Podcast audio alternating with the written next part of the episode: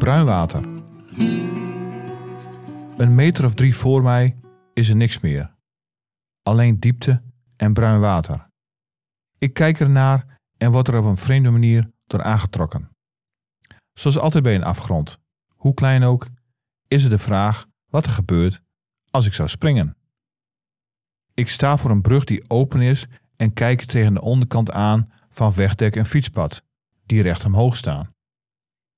De overzijde is voor mij onbereikbaar, want er is niets waar ik overheen kan rijden. Alleen leegte, diepte en water. Bruin water. Springen zou onverstandig zijn. De afstand tot de overkant is zwemmend gemakkelijk te overbruggen, maar de betonnen kade biedt geen houvast om er weer uit te komen. Een ander punt is dat van rechts een binnenvaartschip aankomt.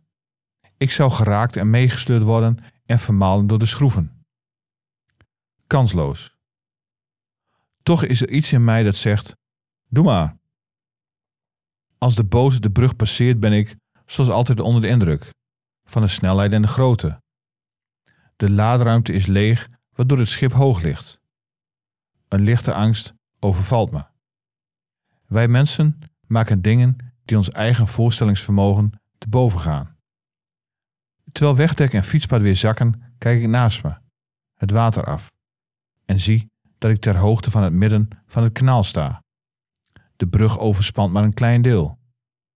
Een minuut of wat later gaan de slagbomen omhoog en waar eerst niks was, alleen diepte, daar is nu asfalt en kan ik naar de overkant. En eigenlijk is dat heel raar.